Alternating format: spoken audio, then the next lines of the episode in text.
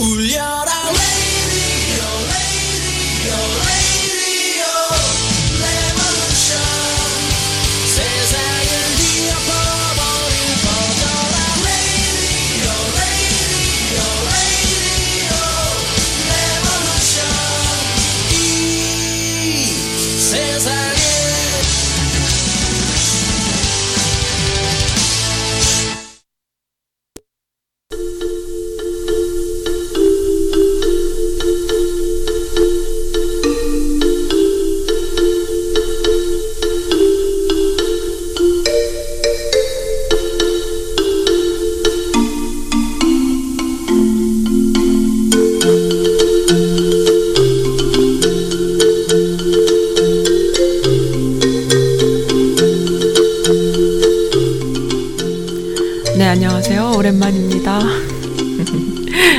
오랜만인 느낌이 들어요. 지난 금요일 날 제가 또 살짝 결방했잖아요. 우와, Happy Mother's Day 잘 보내셨나요? 저에게는 다른 이야기들보다 Mother's Day 어, 그 사연과 그다음에 카드 등이 넘칩니다. 그리고 선물까지 행복합니다. 감사드립니다. 아, 네. 어, 즐거운 소식 이야기, 메릴랜드에서 벌어진 이야기들, 또 소식들, 그리고 저에게 주신 사연들, 어, 그리고 온라인을 뜨끈뜨끈 달구는 어, 재미난 이야기들 오늘 또한 시간 동안 함께 합니다. 첫 곡이에요. 어, 뉴욕 아집님이 오랜만에 주셔서 어, 사연 주신 어, 사연과 그다음에 곡 어, 윤도현이 부릅니다. 여름에 어디 여행 갈 거냐고 하시네요. Ladies and gentlemen, Mr. Yoon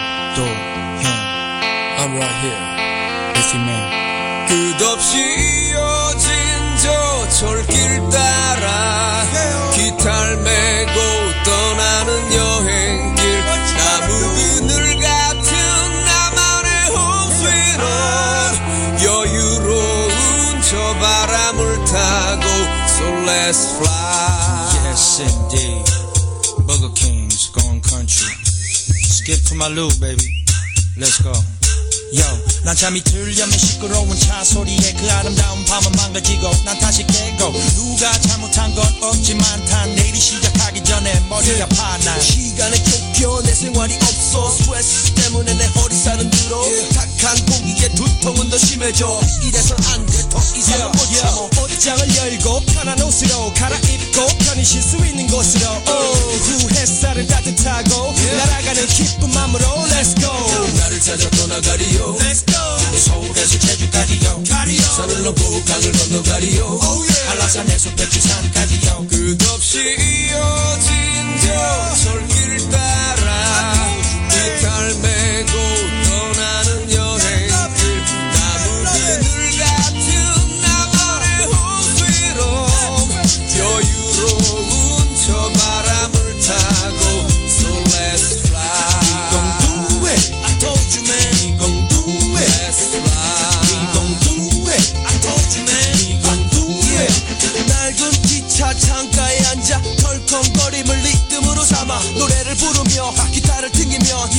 어느새 달빛에 내가 물들어 아주 오랜 만에 하늘을 봐. 별들이 가득하니 아늑한 밤. 귀뚜라미 소리와 시원한 바람 난 지금 차영과 하나가 된다. 바람아 바람아 혹시 여자인가? 담배 불을 꺼트려도 난 네가 좋아. 기차가 오지 않길 바래. 그저 이대로 이곳에 머물래. 나를 찾아 떠나가리요. 서울에서 제주까지요. 산을 넘고 강을 건너가리요. 한라산에서 백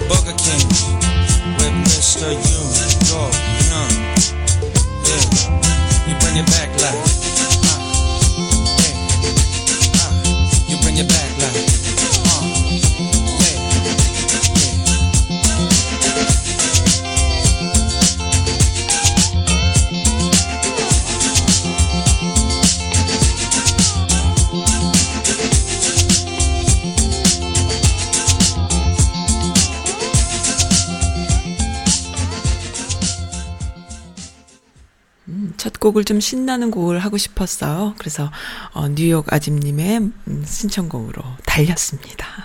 올 여름에 어디 갈 거냐고 오랜만에 인사드려요. 한동안 너무 더웠어요. 근데 갑자기 추워져서 겨울옷을 다시 꺼내 입었네요. 여름이 오면은 여행을 계획하고 어, 여행 계획을 많이 하고 세우고 어, 즐거운 일 만들어 보려고 엄청 노력 중인데요. 아, 올 여름에는 크루즈 한번 타볼까. 빨리 여름 되면 좋겠다 하시면서 써님 여름 계획은 뭐예요? 이렇게 사연 주셨는데요. 그러게요. 요 며칠 또 추워서 마치 여름이 오는 줄 알았다가 다시 또 겨울로 가는 것처럼 어제 오늘은 거의 뭐 어, 추워서 에어컨 막 틀었다가 다시 또 히터 트는 그런 분위기가 되었습니다. 네. 음, 올 여름에요. 아, 계획이 저도 좀 있어요. 어, 네. 작년 여름에 갔던 로드 아일랜드, 메사추세츠와 로드 아일랜드 경계선에 제 친구 집이 있어요. 거기 가면은 강과 바다가 만나는 곳이죠. 어, 제 친구는 어, 미국인 노 부부예요. 어, 그들 집에는 여름 내내 손님들이 와요. 뭐, 가까운 사람들은 손주, 손녀, 아들, 딸부터 아주 그냥 여름 내내 옵니다. 그래서 우리 보통 한국 사람들은 그런 게 있잖아요. 뭐, 한국 사람뿐만 아니라 누구라도 누가 이렇게 집에 오면은 굉장히 부담스럽고 또 이렇게 그 사람을 위해서 이렇게 그 손님들을 위해서 뭔가 이렇게 대접을 해야 되잖아요. 근데 이들에겐 생활이기 때문에 그런 게 없이 그냥 우리 먹을 거를 우리가 해결하는 거야. 밥도 우리가 다 하고 식기니마다 그리고 나가서 생선을 잡아요. 그러니까 피싱을 해요. 그래서 소라와 또 피쉬를 많이 이렇게 잡아서 어 함께 나누는 그리고 어 아무튼 서로 밥을 이렇게 합니다. 그렇게 해갖고 서로 나누는 시간을 계속 매일 가지면서 거기서 이제 그 여름 휴가를 보내는 거를 작년 여름에 제가 친구들과 다 같이 거기를 어, 놀러 갔다가 했는데 너무 좋았어요. 정말로. 그리고 피곤하면 좀 낮잠 좀 잤다가 그다음에 또 일어나서 또 어, 놀다가 또 카약도 타고 어, 내 친, 그 친구들 그, 노, 미국 노 부부는 남편은 그 낚싯배를 타고 나가서 낚시하는 것이 가장 좋은 그 취미고요. 하루의 일과고요. 그리고 아내 되는 분은 아침에 일어나면은 제일 먼저 요가를 좀 해요. 그러고 난 뒤에 개를 데리고 어, 산책을 나가서 팍을 걷다가 와서 그 다음에 책을 좀 보고 식사를 하고 뭐 이러다가 시리얼에 이제 막 이렇게 어, 대충 한 끼 때우고 그런 다음에 이제 카약을 타더라고요. 카약을 타러 나 카약 전문가요. 그러니까 거기에 붙어 다니면은 여름 휴가가 따로 없는 거예요. 너무 좋았었어요. 그리고 아이를 데려가니까 이 아이한테는 정말 너무너무 스페셜한 기억이었거든요. 어, 그래서 올해도 또 그렇게 하자. 이렇게 돼가지고 어, 여기 볼티모어에 있는 친구들과 다 같이 그리로 갑니다. 그러니까 미국인 노 부부들은요 소박하고 가난해 보여도 정말, 정말 가난하지 않고 소박하지 않은 삶을 살아요. 그러니까는 본인들은 너무너무 소박한데 이들의 삶은 자연과 함께 하는 그 넉넉함이 있기 때문에 절대로 소박하지가 않은 거예요. 정말 뭐, 어, 비행기, 뭐 경비행기 조정하러 간다고 했다가, 그 다음에 또 배도 타러 이렇게 맨날 낚싯배를 타러 다니기도 했다가, 그리고 또 카약도 했다가, 또 뭐 제가 알기로는 그 친구는 도자기도 좀 하고 금속공예도 좀 하고 막 이런 걸로 아는데 그러니까는 본인들이 그 노후를 그렇게 즐길 수 있는 생활을 갖는 거죠. 그러니까 여름에는 겨울에는 볼티모어에 있다가 여름이 되면은 좀 서늘하고 강이 있는 그 메사추세츠와 로드 아일랜드의 경계 어, 강과 바다가 만나는 그 아름다운 곳으로 가서 거기서 또 반 반, 한 해의 반을 보내고 오는 거죠. 우리들 보고 오라고, 놀러 오라고. 그래서 가서 실컷 놀다가 가면 또 이제 방도 쬐끔쬐끔 오래된 싱글, 아주 오래된 싱글하우스니까 너무너무 그, 어, 방도 쬐끔쬐끔한데 많고요. 아, 참, 너무 좋아요. 정말로. 그래서, 근데 이제 오래된 싱글 하우스 그 할아버지 할머니들 아, 노부부들이 사시는 집들은 대부분 에어컨이 없어요. 사방을 다 열어놓고 지내고 그리고 신발을 신고 다니고 어 개가 들락날락해도 뭐 전혀 그런 것이 없이 지내다 보니까는 내가 거기서 어떻게 지낼 수 있을까 싶었거든요. 근데 지내보니까 지내지더라고요. 그래서 아주 편안하게 지내다 왔는데 올 여름에 또 갈 것 같고요. 그리고 또 이제 개인적으로 친구들과 또 저도 아직 구체적인 계획은 세우지 않았지만은 크루즈를 할까 생각하고 있고요. 네, 부지런히 다녀야 돼요. 부지런히. 열심히. 열심히 게으르지 않게. 사실 저는 이렇게 여행 다니는 걸 좋아하는 사람은 아니에요. 제 주변에 여행을 길을 쓰고 다니는 지인분이 계신데, 어, 저는 그런 분 보면은 참 대단하다 싶어요. 저는 여행 다니는 걸 이렇게 좋아하는 사람은 아니거든요. 근데 다녀보니까, 아, 정말 인생에서 또 여행만큼 기억에 남는 게 없구나. 그리고 또 누군가와 함께 가야겠구나. 단순히 무슨 단촐한 가족끼리 아니면 나 혼자. 뭐 혼자 가는 여행도 좋죠. 그러나, 어, 뭐 성격마다 다릅니다만은 주변에 좋은 지인분들, 친구들과 함께 가는 그, 어, 여행도 너무 좋더라. 네, 내 마음을 풍요롭게 해주고 그 1년 365일 1년 동안 수고하고 열심히 일하는 가운데에 어떤 활력소가 된다라는 거. 그래서 정말 어, 기대가 됩니다. 저도 조금씩 변하고 있어요. 성격이 그렇게 막 다니는 거 좋아하고 이러질 않았거든요. 어렸을 때에 젊었을 때에 하도 출장을 많이 다녔어요. 저는 어. 그 지방으로 한국 살 때죠.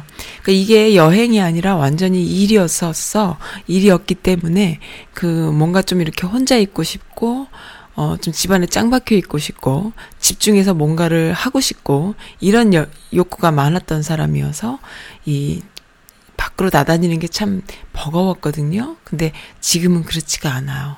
그러니까는 내가 몸이 빡셌던 거야. 그리고 일이 스트레스였던 거야. 근데 지금은 어떤 힐링할 수 있는 그런, 어, 상황으로 자꾸만 제가 이렇게 연출을 하다 보니까 함께 다니는 것이 즐겁고 밖에 나가는 것이 즐겁고 좀 그렇게 됐습니다. 몸도 좀 건강해진 게 아닐까 싶어요. 제가 또 광고 좀 한다고 해놓고 또 이렇게 skip하고 있네요. 선스라디오를 후원해주시는 광고, 어, 협찬사를 소개해 드릴게요. 어, 좀 해드려야 될 것 같아. 어, 그 자동차의 모든 것, Total Auto Group이라고 해가지고, 모든 것을 다 total로 받으실 수 있어요.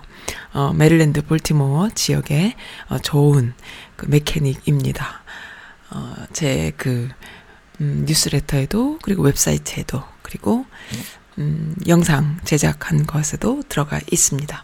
그리고 KBR, 어, Bible Radio 닷컴이라고 해가지고요. sermon 전문 채널이에요.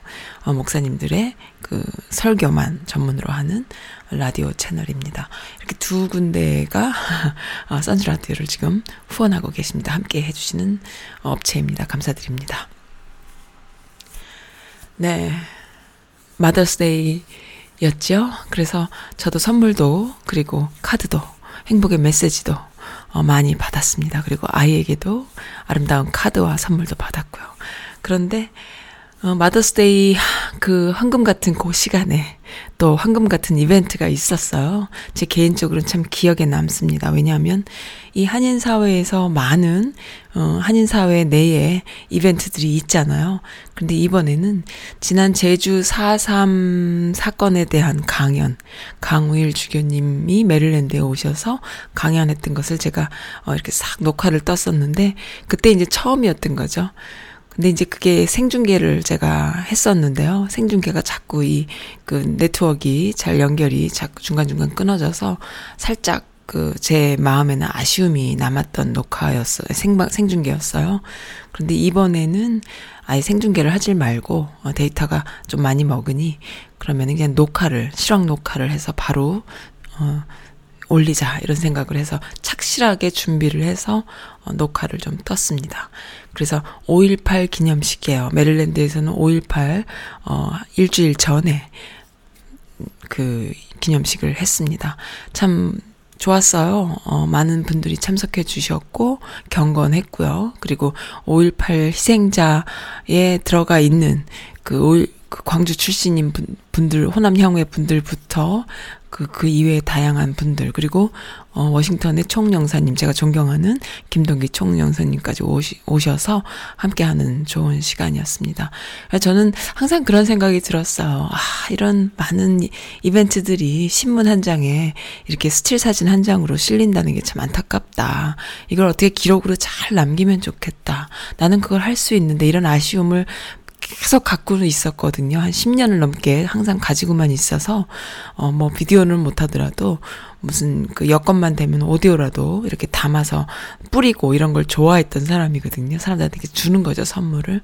그런데 이번에는 제가 제 선즈라디오 이름을 걸고, 어, 녹화를 예쁘게 떴어요. 그래서 페이스북 가시면은 보실 수 있습니다. 그리고 조만간 시간 날 때 유튜브에도 올릴게요. 왜냐면 어르신들은 유튜브 보는 걸 또 좋아하시니까요. 그 총량사님의 메시지라던가 또 신대식 목사님이라고 또 유명하신 분이시죠. 제야 목사님, 제야 활동하시는 목사님 그런 분의 또 강연 참 좋은 메시지들이 많으세요.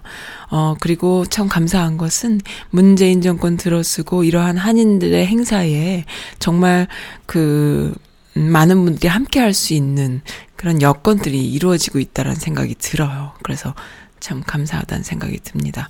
뭐 메릴랜드뿐 아니라 버지니아나 또 애틀란타 제가 알기로는 애틀란타도 애틀란타에서도 지금 애틀란타 문파님이 지금 어, 사연 주셨는데 아마 애틀란타도 제가 아는 또 다른 분께서 5.18 기념식 준비를 열심히 하고 계신 걸로 알고 있어요.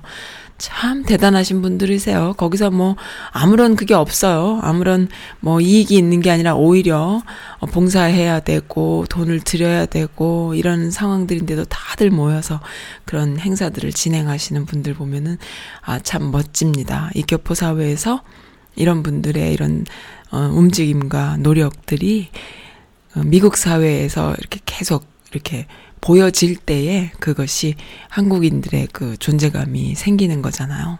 너무 좋습니다. 보기 좋아요. 각자의 자리에서 각자들 너무 멋지게 살고 계시고 또 선즈라디오는 이번에 제 생각이에요. 이러한 한인들의 행사를 정말 그대로 오디오와 비디오를 그대로 떠서 이렇게 기록으로 다 남겨드리는 일을 제가 하고 싶습니다. 그리고 아마 아, 요구가 많으실 거라고 생각이 들어요. 왜냐하면 목이 많이 마르셨어요. 그러니까 기존에 있는 많은 한인 방송국들이 이러한 일들을 하지 않았어요. 그러니까는 무슨 일이 있었다, 이벤트, 뉴스 정도로만 어, 이렇게 계속 했었고 또 그것을 보거나 이용하는 유저들이 별로 없지요. 이 디지털 시대에 이렇게 나아갈 만한 그런 어 그 기술 테크놀로지를 갖고 있는 방송사들이 별로 없는데 어 선즈 라디오는 저 혼자 하지만 어, 모든 것을 포털로 해낼 수 있는 시스템을 가지고 있는 아주 작지만 최고로 큰 어, 그리고 한인들에게 선물이 될 수 있는 소통할 수 있는 매개체가 될 수 있는 그런 채널이라는 거 꼭 기억해 주셨으면 좋겠어요. 네, 저는 어, 너무 기쁩니다. 그래서 제가 진, 진짜로 해낼 수 있게 돼서 너무 기뻐요. 앞으로도 정말 소소한 일들부터 큰 일들까지 어, 선즈 라디오가 함께 해서 많은 사람들이 거기 참여하신 분들만 보는 것이 아니라 많은 사람들 그러니까는 기성세대 이민 1세 중심의 기성세대들 오시는 분 또 오시고 하시는 이런 분들 아니라 어, 한인 사회가 무슨 일이 있었지 하고 관심이 없거나 아니면 관심이 있어도 잘 못 보시는 분들, 신문을 잘 안 보시는 젊은 세대들, SNS만 하는 그런 세대들에게도 다 전달될 수 있는 그런 어, 매체로서 커나가기를 어, 소망합니다. 네, 감사드려요. 아, 시애틀 토박이님께서 짧은 메시지 주셨어요. 선님께도 어, 꽃을 보내드려요. 해피 마더스데이 하세요 하시면서 어, 예쁜 사연과 어, 예쁜 그러니까 편지와 어, 그다음에 꽃 꽃사진입니다. 아, 그리고 최은희님, 어, 제가 최근에 알게 되신 분인데요. 지금 칭다오에서 한국에 도착했고, 부산과 거제도 일본을 가신다고 연락을 주시면서, 어, 무신장 바빠 보이시는 분이신데, 선즈라디오 소식 잘 듣고 있어요. 하시면서 메시지 주셨습니다. 감사드립니다. 그리고 장영기 목사님이시죠? 지난, 어, 한 한 달쯤 전에 출연하셨던 분이시죠. LA의 라마린다 교회 다니시는 어, 가정사역 하시는 분이요. 너무너무 에피소드 피드백 좋았었잖아요. 어, 멀리 켈리에서 응원하신다고 메시지 주셨어요. 네, 감사드립니다. 이렇게 소소한 메시지들까지 제가 다 읽어드리고 그러진 않았는데 오늘은 그냥 좀 그렇게 해드리고 싶네요. 어, 네, 오늘은 좀 그렇게 해드리고 싶어서 소소한 메시지들. 왜냐면 마더스데이였잖아.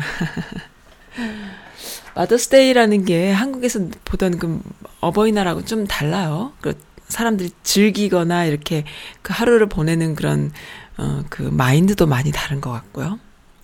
그 어버이날 하면은 아이들이 뭔가 엄마 부모한테 감사해야 돼 라는 이런 어떤 사회적 분위기 어 그렇게 배워지잖아요. 근데 마더스데이는 그냥 사랑을 전한다는 느낌. 엄마와 남편이 어 아내와 그러니까 아이들과 남편이 아내와 엄마에게 이렇게 전하는 그런 사랑의 느낌? 뭐 그런 느낌 받았습니다. 저도 선물을 받았어요. 뭐 주변 분들에게 선즈라디오를 많이 아끼고 어 지지해 주시고 지원해 주시는 분께 정말 내가 맨날 아프다고 갤갤거렸더니 어 홍삼 엑기스 무슨 그 주스서부터 그다음에 또 멋진 꽃다발 그리고 카드 초콜릿 등등등 많이 받았습니다. 너무 감사드려요. 참 뭐 준 것도 없이 이렇게 받기만 하나 이런 생각이 드는데 주신 분들의 그 넓은 마음에 어 감사를 드립니다. 아, 참. 그리고 그 오늘은 그 선즈 라디오 게시판이 좀 조용해요. 조용하신 마더스데이라고 다들 바쁘셨나 봐. 어, 네. 이건 또 뭐죠? 이건 지난번에 제가 읽어 드린 것 같은데. 아, 이거 제가 안 읽어 드린 것 같아. 읽어 드렸나? 안 읽어 드린 것 같아요. KBS 인터뷰 때문에 시끌시끌 하네요. 제키맘님께서 주신 사연이에요. 어, 제가 봐도 그 기자는 영향이 딸리더만요. 특히 미국에 사는 미씨들이 보기에 그 수준은 너무나 미약하다는 생각이 듭니다. 무슨 말이냐 하면은 KBS 내의 동료들끼리는 그 인터뷰가 자화자찬하는 수준이라는 것이 현실일지 몰라도 시청자들의 수준은 너, 이미 너무나 높아 높다는 것이지요. 게다가 맨날 미국 뉴스 보는 미주 교포들에게는 씨알도 안 먹히는 수준이었다는 겁니다. 어쩝니까 불쌍한 양아치 언론 집단을 평범한 아줌마인 제가 하는 평가였어요. 써님이 백배는 나아요 이렇게 해주셨네요. 어머 어떡하면 좋아. 제가 뭐 그 정도 인터뷰를 해본 적이 있간요. 근데 저도 보면서 좀 민망했어요. 그 여기자라는 사람이요.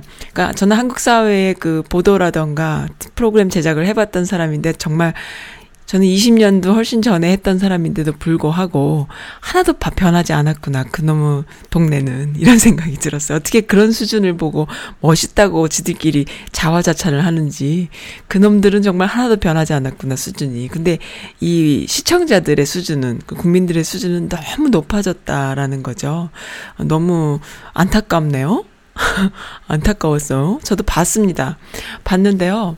뭐가 가장 안타까웠냐 하면은 자, 이 이낙연 국무총리님이 또 그 멋진 뼈 때리는 말씀을 하셨잖아요. 신문사에서 인턴 기자 교육 담당으로 여러 해 일을 했어, 했었어요. 그 첫 시간에 저는 늘 이런 말씀을 드렸습니다. 그러니까 본인께서 인턴 기자들을 교육하는 분이셨던 거야. 이분이 신문기자 출신이잖아요. 이낙연 국무총리님이. 그 첫 시간에 저는 늘 이런 말씀을 드렸어요. 신문의 문자는 들을 문자입니다. 그러나 많은 기자들은 물을 문자로 잘못 이해하세요. 근사하게 묻는 것을 먼저 생각하는 것 같습니다. 그게 아니에요. 잘 듣는 일이 먼저예요. 동사로서의 신문은 새롭게 듣는 일입니다. 라고 이렇게 뼈 때리는 트윗을 날리셨는데 바로 이거예요. 근사하게 묻는 질문이 어, 그 기자가 아니라는 거죠. 근사하게 묻고 싶으면 잘 들어야 근사한 질문이 나와요. 모르는데 어떻게 질문을 합니까? 그 여기자와의 인터뷰를 저는 처음 처음 딱 봤을 때 어떤 생각이 들었냐 하면요. 마주보고 앉아서 질문을 하잖아요. 그리고 그 홀, 청와대 그 홀이요. 옛날에 CNN이나 NBC, ABC 이런 그 미국에 있는 굴지의 그 인터뷰어들이 와서 문통을 인터뷰했던 그 장소인 거예요. 원래는 그런 데서 인터뷰를 안 하죠. 한국 언론사들이. 그런 식의 마주 앉아서 하는 얼, 그 인터뷰 자체가 없어요. 그런데 미국 애들 흉내 낸 거예요. 근데 미국 애들은 어떻게 하냐면은 거기에 또 조명을 때리죠. 어두침침하게 해서 조명을 때리는데 어두침침하지 않은 느낌이 나면서 굉장히 부드럽고 권위적인 느낌의 그런 커트를 만들어냅니다. 그것이 이들의 그 portrait를 그 방송사 그 인터뷰할 때 기본적으로 아주 basically 거기서부터 시작해요. 더 좋은 조명이나 더 좋은 그 어, 영상은 거기서부터 시작되는데 일단 basically 그렇게 만들죠. 그리고 그 집중돼 있는 장소에서 둘만이 앉아서 인터뷰를 하는데 그 부드러우면서도 크면서도 약간 어두우면서도 또 밝으면서도 한 그런 굉장히 그, 어, 원샷, 그러니까는 바스트 샷이죠. 인터뷰를 하는 사람과 인터뷰를, 어, 그, 하- 질문을 하는 기자와 다, 당사자가 서로 이렇게 대화하는 거를 아주 잘 집중할 수 있는 그런 환경을 만든 상태에서 어, 질문을 합니다. 그리고 그 질문에는 그 어떠한 뭐 대통령 아니라 그보다 더한 분하고 하더라도 그 인터뷰하는 기자와 굉장히 동등한 느낌의 그런 토킹을 할 수 있지요. 그런 분위기가 됩니다. 근데 그런 거 안에서 이 사람의 가장 첫 번째는 들어요. 이 사람, 자기가 한 질문에 대해서 이 사람이 대답하는 것을 열심히 들어서 거기에서 나오는 질문들이 또 있어요. 그럼 또 하고 또 하고 하면서 심도 있는 질문으로 들어가는 것이죠. 그 심도 있는 질문을 할, 할 때에는 첫 번째는 심도가 없는 평범한 리스너들이 이해할 수 있는 버전으로 하되 또한 질문 자체는 심도가 있어야 돼요. 그래서 정보 전달을 할 수 있어야 됩니다. 그러니까는 어려운 것을 쉬운 언어화 시킬 수 있는 것이 그 인터뷰어의 그 기자의 첫 번째 그거예요. 그러니까 보통 사람들이 궁금해하는 것을 어, 담, 그 전문 대답, 대답 하는 그 사람에게 그것을 끄집어내고 그리고 그것이 전문적인 언어일 때 그것을 또 쉽게 풀어서 그렇다면 이렇게 생각할 수도 있을 텐데 그건 어떻게 어, 대답해 주시겠어요? 이렇게 유추해 나가는 그런 과정들이 있어 줘야 돼요. 그것이 바로 그 중간에서 기자로서 보통 그 보는 시청자들과의 그 전달. 그러니까 기자들은 어 그 독자나 뭐 보는 사람들 청, 청취자 시청자들에게 전달하는 거잖아요. 그러니까는 그거를 해내야 돼. 브릿지 역할을 해줘야 되는데 이거는 그 기본도 기본도 기본도 안 돼 있는 그런 인터뷰였다라는 것이죠. 아주 아주 몰지각한 수준의 근데 이제 좀 어, 제 생각엔 그런 게 있었어요. 조명도 안 때렸고요. 다리도 안 꽈다. 미국 애들 흉내를 내려면 조명도 좀 때리고 다리도 좀 꼬지? 뭐 이런 비아냥거림을 저는 좀 던져주고 싶을 만큼 그렇게 어설프면서도 추한 그런 수준의 인터뷰였다고 저는 생각합니다. 그러니까는 자기 자신의 개인의 그 생각을 넣으려면은, 어, 그 객관화 시킨 생각들, 그리고 어 자 아니면 내 생각은 이렇다라고 또 하던가 뭔가 이런 게 있어야 되는데 전혀 그런 것 없이 객관화돼 있지도 않은 이야기들을 마치 무슨 큰 어 그 여론인 양 아니면은 주류인 양 어 그 인터뷰하는 당사자를 어, 궁지에 몰고 싶은 그러한 본인이 그, 그 주인공이 된 어설픈 수준의 인터뷰였다라는 거 정말 수준 이하였어요. 근데 근데 KBS 어 기자들의 수준이 그 정도였나? 그리고 그것을 보고 서로 자화자찬하는 내용들이 또 인터넷에 올라왔잖아요. 어 깜짝 놀랐습니다. 아직까지도 이렇게밖에 안 되는구나 이들은. 아, 다 그만둬야겠다. 정말로. 그 무슨 고양이 뉴스 이런 거 있잖아요. 유튜브에 보면은 젊은 청년이 혼자 그 언론 기레기들의 그 어, 잘못된 기사들을 또 가짜 뉴스를 막 파헤치면서 그 근거들을 막 찾아 나서죠. 그 젊은 청년 얼마나 어설픈데도 너무너무 잘 하거든요. 그런 애들이 기자예요. 내가 볼 때는 아무도 못 따라가는 거예요. 안타까워요. 정말로 그 좋은 대학 나와서 어, 입사 시험 봐서 방송이랍시고 그 비싼 채널에 차고 들어가 앉아가지고 보직이랍시고 말이죠. 야, 진짜 접시물에 코 박고 뒤져야 되는 그런 류들이 많았던 거죠. 그래서 저도 안, 완전히 그 실망했다고나 할까요? 야, 진짜 추하다. 그런 생각했는데, 제키맘님은 저 정도는 아니었나 봐, 그래도. 그래도 불쌍한 양아치 언론 집단이란 표현을 쓰시긴 하셨는데, 아, 저는 뭐, 그, 그 정도로 무슨 뭐, 어, 인터뷰를 하는 기자도 아니고요. 저는 그냥 그렇습니다. 그러나 제 라디오에 나와주시는 많은 게스트 분들에게, 어, 그분들이 각자 가지고 있는 이야기들을 듣는 것이, 어, 제가 할 일이다 생각을 하고, 그리고 그걸 좀 이렇게, 그, 이런 곳이 없잖아요. 이야기할 수 있는 곳이. 그러니까 얘기를 한, 한 시간 이상씩, 뭐 두 시간도 좋습니다. 본인들의 이야기를 어떤 분들은 정말 언어화되어 있어서 하고 싶은 얘기가 이 가슴에 꽉 차 있는 분들이 계시고요. 그리고 어떤 분들은 정말 일에 빠져 있어서 아 그랬구나라는 거를 짚어주면은 자신의 언어가 슬슬 나오시는 분들이 있고요. 근데 항상 느끼지만은 몇십 년 동안 자신의 일을 열심히 해오신 분들은 그게 어떤 일이다 하더라도 가슴에 언어가 꽉 차 있으세요. 그래서 그 언어를 듣는 작업. 그리고 그것을, 어, 그 중간 브릿지 역할을 해주는 작업이 저한테는 너무너무 보람이거든요. 뭐, 어, 그것이 기자일까요? 모르겠습니다. 저는 기자인 건 아닌 것 같고, 써님이 100배 나으니까 막, 요, 이렇게 막 어깨에 힘이 막 들어가고, 용기가 생깁니다. 너무 감사드려요. 제키맘님. 이렇게 좋은 글 주셔서. 그리고 신문의 문자가 들을 문이라는 것 저도 몰랐습니다. 예, 열심히 듣고, 그대로 어, 전달하는 그런 사람이 좀 돼야겠어요. 그죠? 참 반가운 소식이 있어요. 예일대학교 아시죠? 예일대학교 명문이잖아요. 예일대 대학교에 세워진 소녀상. 야, 위안부 소녀상이 예일대학에 세워졌습니다. 단체를 이끄는 학생들이네요. 학생분들 고맙습니다. 라는 글이 올라왔는데, 진심 어린 박수를 보내요. 정말 인재입니다. 등등등.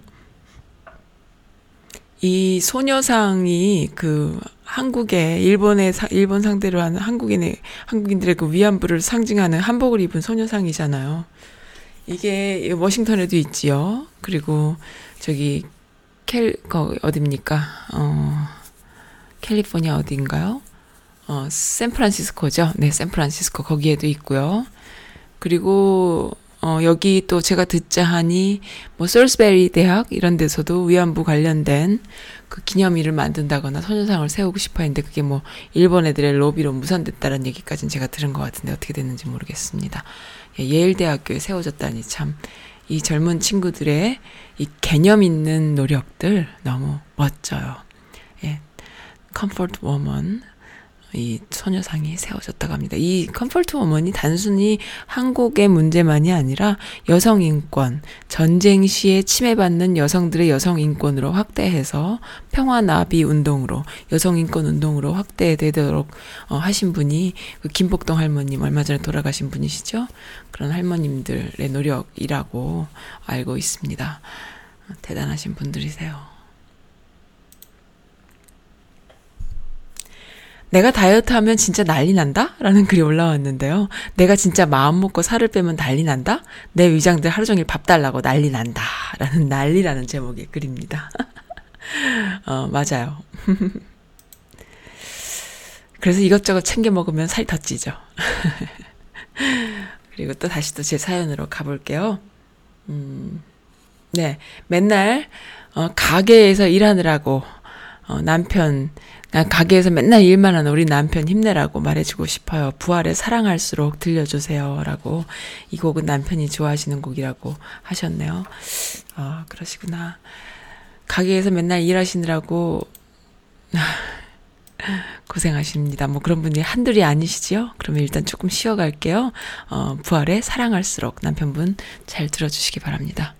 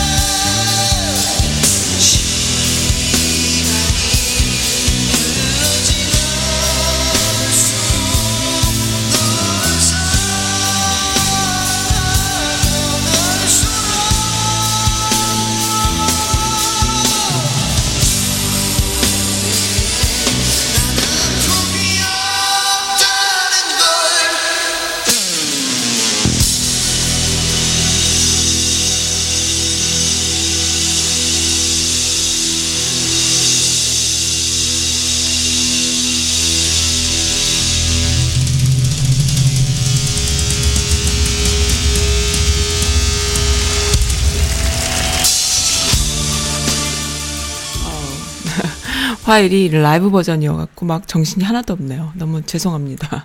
어, 부산에 가면 에코브릿지 음악 신청해주신 보미맘님 지금 자기는 여름에 부산 가신다고 지금 연락 주셨네요. 어, 보미맘님 또 딸내미 자랑도 엄청 해주셨는데 요거 지금 찾았으니까 일단 들을게요. 최백호가 불러요.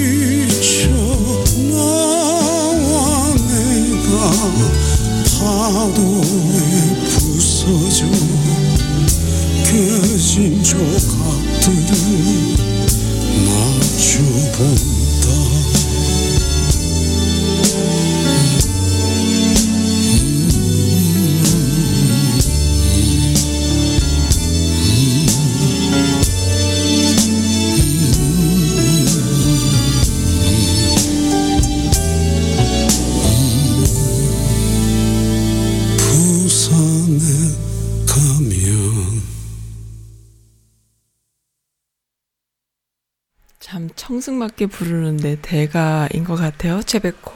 근데 그 어, 청승맞음이 흉하지가 않고 어, 너무 멋지죠. 어, 어떻게 또 이런 곡을 또 신청해 주셨을까요? 올 딸내미 손재주가 너무 좋아서 엄마에게 별별 걸 다 만들어 주는데요. 써님 혹시 이런 거 받아본 적 있으세요? 꽃사진입니다. 너무 예쁜 꽃사진인데 진짜 꽃인 줄 알았어요. 안개꽃까지 어, 들어간 그 craft 정말 신기하네요. 하시면서 딸내미 자랑을 엄청 해주셨네요. 봄이맘님. 그리고 지금 이 신청곡은 지금 금방 주신 거예요. 지금 듣고 계신가 봐요. 감사드립니다. 어떻게 안개꽃까지 만들어요? 고참 머리가 너무 좋은가 보다. 요즘 만들기 하니까 또 나도 또 딸내미 자랑했으니까 나도 아들내미 자랑 한번 해볼까요? 어, 이 녀석이 이제 일곱 살이에요. 그그 뭔가 만들기에 아주 그냥 신이 들렸습니다. 그래가지고 뭐 3D 상어를 만들겠대요.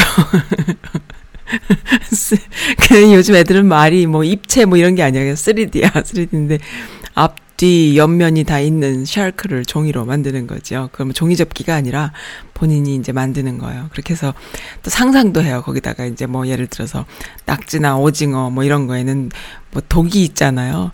그러니까 상어도 독이 있어 무기가 있어야 된다는 거야. 그래서 거기다가 뭐 지느러미 끝에다가 뭔가 이렇게 뾰족뾰족하게 무기도 좀 넣고 갑옷도 입혀주고 뭔가 자기 나름대로 옵션을 잔뜩 넣어서 막 만드는데 그게 참 그럴듯해요. 그래서 엄마 보고는 또 뭘 만들어 보래.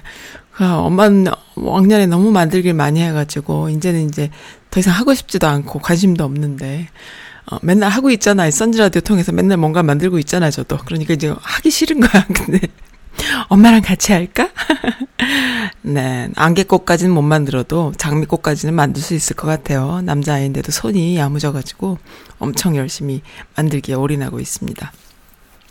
그리고 만들고 자르고 찍고 아우 정말 저희 어렸을 때 보는 것 같은데 넘어야 될 산이 아직도 너무 많습니다. 제가 그렇게 유난 유난했던 거죠.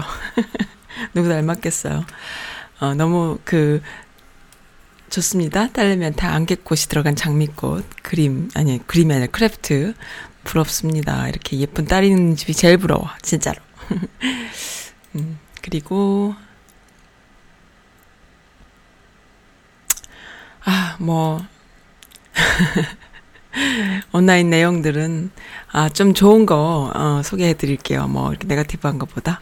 세계 무역사에서 기록될 만한 한국의 역전승. 지난번에 말씀드렸던 거죠. WTO 제소됐던 거, 승리로 이끌었던 이야기잖아요. 그러니까 일본산 수산물을 수입 하지 않아도 된다라는 거.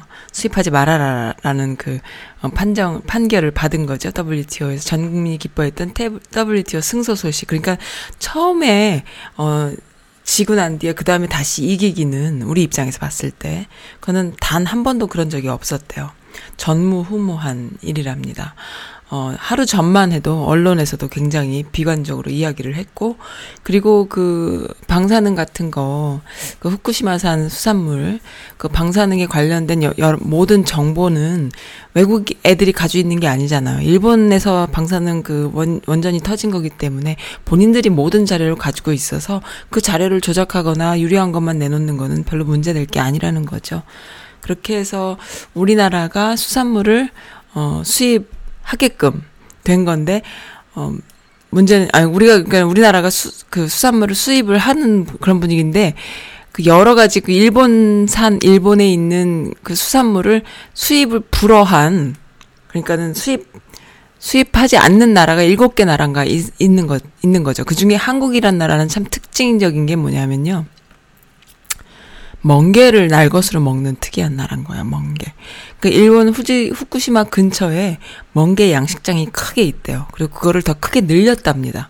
왜냐하면 한국에 수출할 수 있도록 소비가 많으니까. 근데 이제 그, 어, 그러한 재정적인 이유 때문에라도, 일본 내의 여론 때문에라도 한국에 수출을 해야 됐던 거예요. 그런데, 그래서 이제 그 일본 애들이 제소를 한 거죠. WTO에. 제소를 하면서 우리 거를 수입을 하게끔. 그러니까 일본 거를 수입하게끔 한국이. 근데 우리는 수입을 만약에 어 거기서 만약에 제소했을 때 다시 우리가 이길 수 있는 뒤집는 역전할 수 있는 그런 사례는 아예 없었기 때문에 아무도 거기에 희망을 갖고 있지 않았던 거고 일본도 자신만만해 했다는 거죠. 근데 그걸 뒤집었던 거예요. 뒤집어서 일본 애들이 뭔가 이야기를 할 때 거기에 반론이라던가 자료들을 계속 이렇게 해야 되는데 그거를 너무너무 잘 했나 봐요. 그렇게 해서 정말로 세계사에 최초로 기록될 만한 역전승이라고 합니다. 야, 진짜 멋진데 이것을 이렇게 승리로 이끈 어 그 젊은 변호사 국제 변호사라고 했던 무슨 하늘인가 했던 이 하늘인 이하늘은 아니고 무슨 하늘인가 했던 그 변호사의 선배가 또 온라인에 글을 올려줬네요. 자기랑 친했던 후배인데 너무 살이 쪄서 못 알아봤다 이러면서 그 친구 참 멋진 친구다 멋진 후배였다 막 이런 글도 또 올라와서 제가 오늘 어젠가요 본 것 같아요. 그러니까는 음참 달성 부른 나무는 떡잎부터 알아본다고요. 언제 어디서나 어, 훌륭한 일을 하는 사람들은 미담이 나오죠. 그러니까 참 좋은 후배였다라는 이야기를 또 이렇게 줄줄이 써주신 분도 계셨어요. 그런 거 보면 참 좋아요, 그죠? 네, 이 사람 이름이 뭐였더라? 아무튼 얼굴이 좀 좀 떡판이긴 하네요. 살이 좀 찌긴 했네요. 예, 나라를 위해서 그리고 국민들의 그 어, 방사능에 오염되지 않은 수산물을 먹을 자격을 어, 권리를 지켜주셔서 감사합니다. 만약에 또 여론들이 이런 게 있어요. 댓글들이나 여론들이. 지금이 만약에 박근, 박근혜 정권이었으면 어떻게 됐겠냐. 이런 일이 있을 수 있냐. 있을 수 당연히 없죠. 뭘 바래요. 그러니까는 오히려 걔네들한테 우리가 수입할 테니까 리베이트 얼마 다오 이렇게 하고 최순실이 주머니로 들어가면 들어갔지. 그러니까 그런 상황들이니까 얼마나 이게 어, 어느 정권이 있느냐, 어느 리더가 있느냐에 따라서 누가 우리의 세금을 가지고 어떻게 일을 하느냐에 따라서 얼마나 많이 다른지. 진짜 우리 가정생활만 해봐도 알잖아요. 엄마가 지혜롭고 똑똑하고 어, 검소하고 그리고 아량이 있고 마음이 넓고 그리고 사회성이 좋고 등등등. 이웃과도 잘 지내고 아이도 잘 키우고 그리고 본이 되고 살림도 너무 잘하고. 뭐 남들은 진짜 만 원 가지고 요거밖에 못 하는데 이 엄마는 만 원 갖고 뭐 이것저것 다 하고 뭐 이런 엄마들 있잖아요. 초능력 있는 엄마들.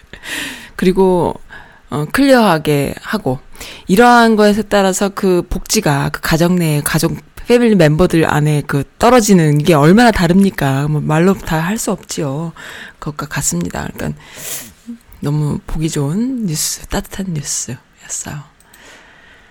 그리고 참 미국은 이런 게 좋아요. 어, 디즈니의 손녀딸이요. 굉장히 부자겠지요? 디즈니 손녀딸이니까 얼마나 부자겠습니까? 그런데 참 멋있어요. 뭐냐 하면은, 어, 성공하게 만든 모든 사람에게 보답하고 중산층을 재건하도록 도와야 한다라는 이야기를 했다고 해요. 그러니까 디즈니의 손녀딸. 음, 네. 에비게일 디즈니가, 그러니까는 60이나 되는 아줌마인데요. 에비게일이란 어, 디즈니의 손녀딸이, 음, 돈을 거의 뭐 그, 그 뭡니까? 밥 아이거의 천문학적인 몸값, 최고 경영자 CEO의 천문학적인 몸값 때문에 그 어벤져스라는 어 게임, 어벤져스 4, 어 20억 달러를 벌어, 벌어들인 흥행의 역사를 새로 쓰고 있지만 이것을 배급한 디즈니가 또 다른 화제와 논란이 되고 있다. 그러니까는 배급한 이 디즈니에서 오히려 더 옳은 말을 하는 거예요. 밥 아이거라는 이 최고 경영자가 돈을 다 가져가니까는 엄청나게 다 가져가니까는 뭐 7,700 아니 775억 640만 원 한국 한국 달러 한 6,560만 달러인가요? 이거를 이제 아이거가 다 챙겨가니까는 이 디즈니의 상속녀가 이거는 좀 미친 짓이다라고 비판을 하면서 맨 마지막에 좋은 이야기를 한 것 같아요. 어, 백만장자 세금 millionaire tax를 도입해야 한다, 된다고 말을 했다고 합니다. 평균 근로자 연봉이 700배, 600배, 500배를 받아야 할 사람은 지구상에 아무도 없다. 예수 그리스도조차 평균 근로자의 500배를 받아야 한, 한다고 생각하지는 않았을 것. 이라면서 백만장자 세금법을 도입해야 한다고 말했다고 합니다.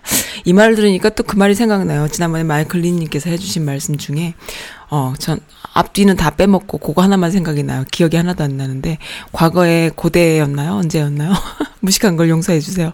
어, 어느 그 리더가 그랬대잖아요. 그, 음, 나라를 새로 재건할 때는 이러한 그 지식인이라던가 펜대를 굴리는 말만 하는 이러한 노동자가 노동자 계층이 아닌 내가 생활을 하는데 내 실생활에 도움이 되지 않는 그런 부가가치만 다 가져가는 이런 이들은 다 죽이고 그다음에 내 생활에 실생활에 도움이 되는 정말 노동하는 사람들만을 살려서 나라를 만드는 이런 아이디어가 있었다 이런 이야기를 하신 거를 제가 들었는데 전후좌우는 기억이 안 나고 그것만 생각나네요. 그러니까 지나치게 아무 일도 하지 않는 이들이 진짜 예수 그리스도조차 어 그만큼의 이익을 챙기진 않았을 것인데 라는 이야기. 그만큼 인류를 위해서 헌신한 분도 어, 성인도 그 정도는 챙겨가지 않을 것이다 이런 이야기를 하는 거죠. 극단적인 표현인데요. 그래요. 맞아요. 너무 빈익빈 부익부 현상이 높은 것이죠. 이렇게 가진 자들, 리더들이 이런 이야기들을 좀 할 수 있어야 되고, 많이 하는 곳이 또 미국이기도 하고, 또 엄청나게 많이 가져가기도 하는 곳이 또 미국이기도 합니다. 그래도 이 미국 사회를 계속 지탱해 주는 것은 이러한 어, 오- 옳은 생각들을 하는 그 리더들이 있다라는 것도 참 감사한 일이지요.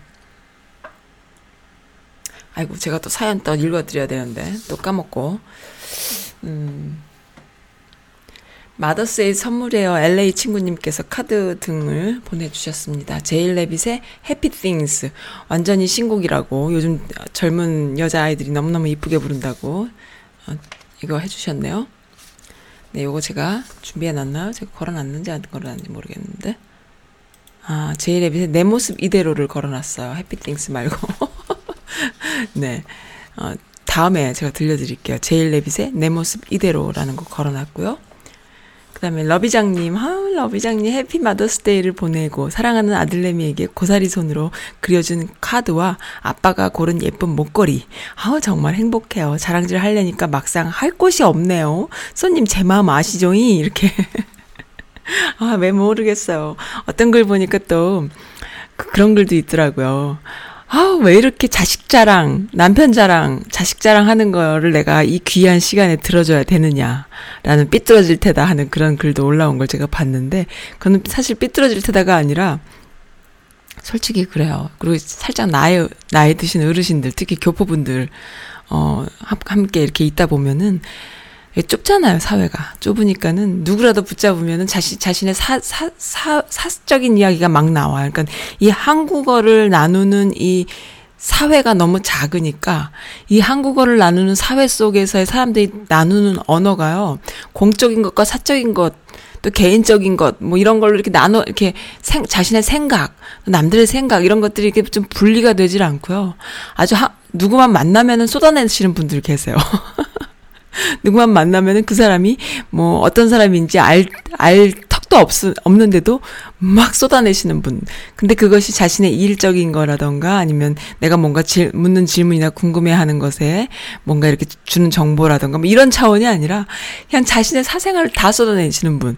그래서 누구 얘기를 하나 싶어서 보면 알고 보면은 뭐 주어가 다 생략돼 있는 이야기들 막 이런 경우들이 많잖아요.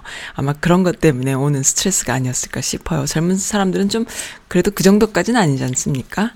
아, 그래서 그런 글도 있었는데 어쨌든 아이들 자랑하고 싶으실 때는 선즈 라디오를 이용해 주세요. 어디 가셔서 주책맞다고 또 이런 스트레스 주시지 마시고 무조건 다 어, 들어드립니다. 아이들 자랑하는 거. 뭐, 우리 아이가 뭐, 뭐 했어.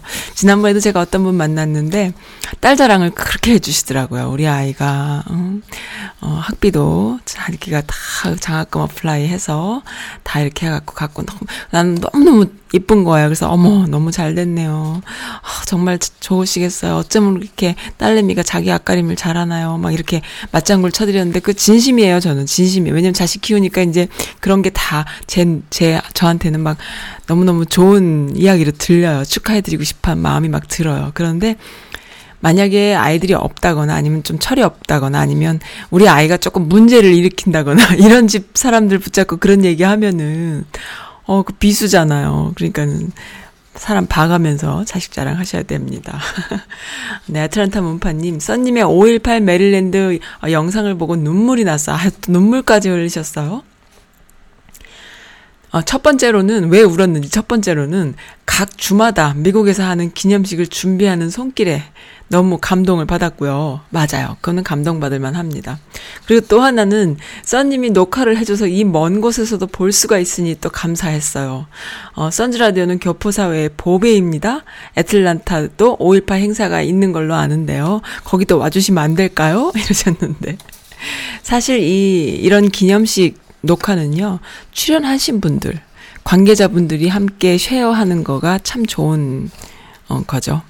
그러니까는 제3자가 볼, 볼 이유는 사실 없어요. 그러니까는 별로 관심들이 없는 거죠. 뭐 한국에서 5.18 기념식 때 문통 인터뷰 정도, 인, 문통의 연설 정도 듣는 정도지 그것도 다, 다 챙겨보게 되지 않잖아요. 그 기념식이라는 것 자체는 재미가 없는 어, TV 프로그램인 거죠. 영상 프로그램인 거죠. 어, 영상 프로그램으로 보면 그런데 그것이 아니라 기록으로 그리고 거기 나온 많은 분들의 그 자신들이 함께 나눌 수 있는 추억으로 어, 그렇게 하기에는 너무 좋은 거죠. 그러니까는 보통의 방송사들이나 프로덕션들, 프로덕션도 별로 없잖아요. 한인 사회는. 근데 이 미국 미국의 한인 사회는 영상 제작하는 프로덕션도 필요가 없으니 뭐 거의 없고. 그리고 그리고 뭐 웨딩 일 하거나 이렇게 영, 이런 곳에서는 그냥 카메라 하나로 촬영하는 수준이지 이렇게 녹화를 뜨지는 않잖아요. 그리고 방송국에서는 이런 걸 제작할 능력들이 없어요. 한인 방송국은 뭐 3, 40년 버전이어 가지고 그냥 이런 거가 있는지도 잘 몰라요. 그러니까 음, 저 혼자 한다고 보시면 돼요. 전부 다 저 혼자 하는데 어, 자랑하고 싶은 것이 하나 있어요. 뭐냐면은 그것을 사전 제작을 좀 해서 현장에서 다 거의 90% 이상이 제작이 된 거예요. 그러니까는 어, 오디오라 비디오, 커트, 또 자막, 어, CG, 또 중간에 들어가는 영상 이런 게 식순에 맞게 그대로 재현해내서 제가 녹화를 떠버리는 거예요. 그거 자랑할 만합니다. 저 혼자 다 하는 거거든요, 현장에서. 그러니까는 생중계랑 다를 바가 없죠. 생중계를 해도 되죠. 근데 제가 이제 이번에는 생중계를 하진 않았어요. 왜냐면 자꾸 데이터가 끊어져서. 근데 나중에 좀 더 인지도가 쌓이고 사람들한테 이렇게 아 이런 게 있다라는 매체를 이용하는 유저가 자꾸 생기면은 생중계 했을 때 접속수가 늘겠죠. 그럼 그때는 생중계 해도 되죠. 지금은 제가 이제 어 이렇게도 해보고 저렇게도 해보고 시도하는 중이기 때문에 생중계 했다가 보니까 별로 안 좋아서 이번에는 녹화만 통째로 좀 떴습니다. 예, 그러한 것들 그리고 함께 해주시는 분들을 또 이렇게 넣고 어, 거기 나오시는 많은 분들이 뭐 영, 총영사님 저 너무너무 좋아하거든요. 워싱턴 총영사님, 어, 김동기 총영사님 너무너무 멋있으세요. 이번에 또 와주셨고 항상 한인 행사에 함께 해주시는 분을 알고 있는데 어, 뭐 나중에 유네스코 쪽으로 가신다고 임기가 다 되셨다고 하셔서 너무 슬픕니다. 더 멋진 분이 오실이 만무하리만큼 너무 멋진 분이셔서 우아하고요. 그리고 어, 서민적이시면서 우아하고 그리고 겸손하시고 그리고 격조 있으시고 아무튼 좋은 건 다 할래. 어, 멋있는 분이신데 그분 오신다 그래서 제가 열심히 녹화 떴어요. 그렇게 녹화하는 그런 어, 풀로 말씀하시는 걸 다 뜨는 그런 일이 없잖아요. 그러니까는 우리가 항상 이벤트는 있는데 기록으로 남기는 일이 없어서 저는 항상 그것이 마음에 어, 이렇게 남았었어요. 제가 이 라디오 하게 되면서 또 음, 이것저것 장비들을 다 갖고 있고 시스템을 가지고 있으니까 아예 영상을 다 떠버리는 거죠. 사실은 영상이 제 주업이에요. 라디오는 사실 뭐 처음 하는 거고요. 근데 영상 쪽 일이 라디오를 서포트하는 이런 시스템으로 가니까는 훨씬 재밌네요, 일이. 그죠? 스트레스 받지 않고. 근데 지난 한 주 동안은 제가 일을 너무 많이 해가지고요.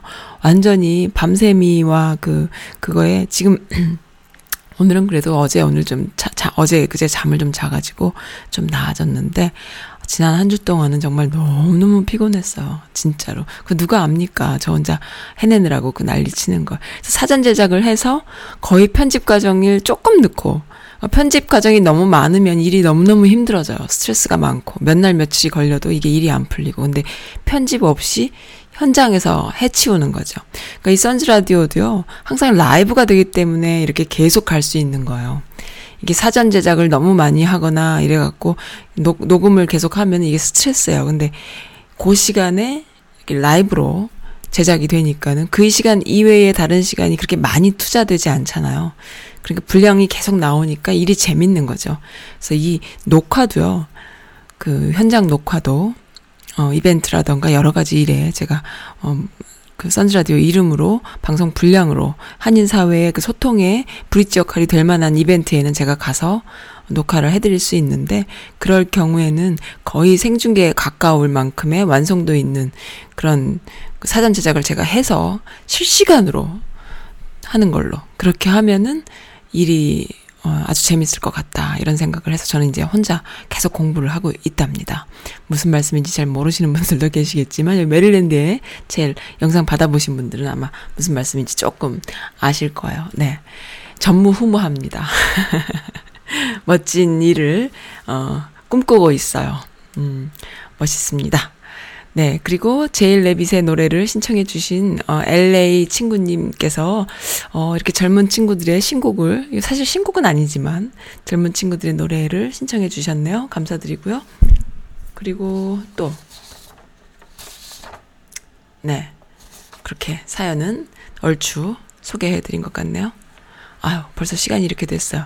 제이 레빗의 내 모습 이대로와, 그 다음에, 음, 내가 네 편이 되어줄게. 두 곡 들으면서 오늘 마치겠습니다. 내일은 진짜, 아, 특별한 게스트분이 오세요. 정말로.